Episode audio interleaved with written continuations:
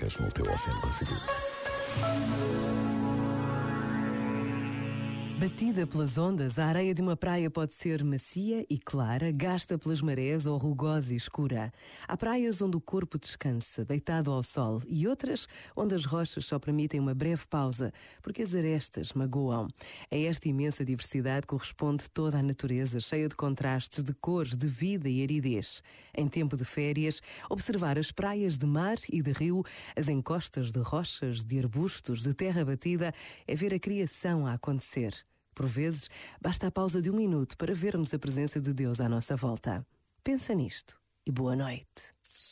Este momento está disponível em podcast no site e na app.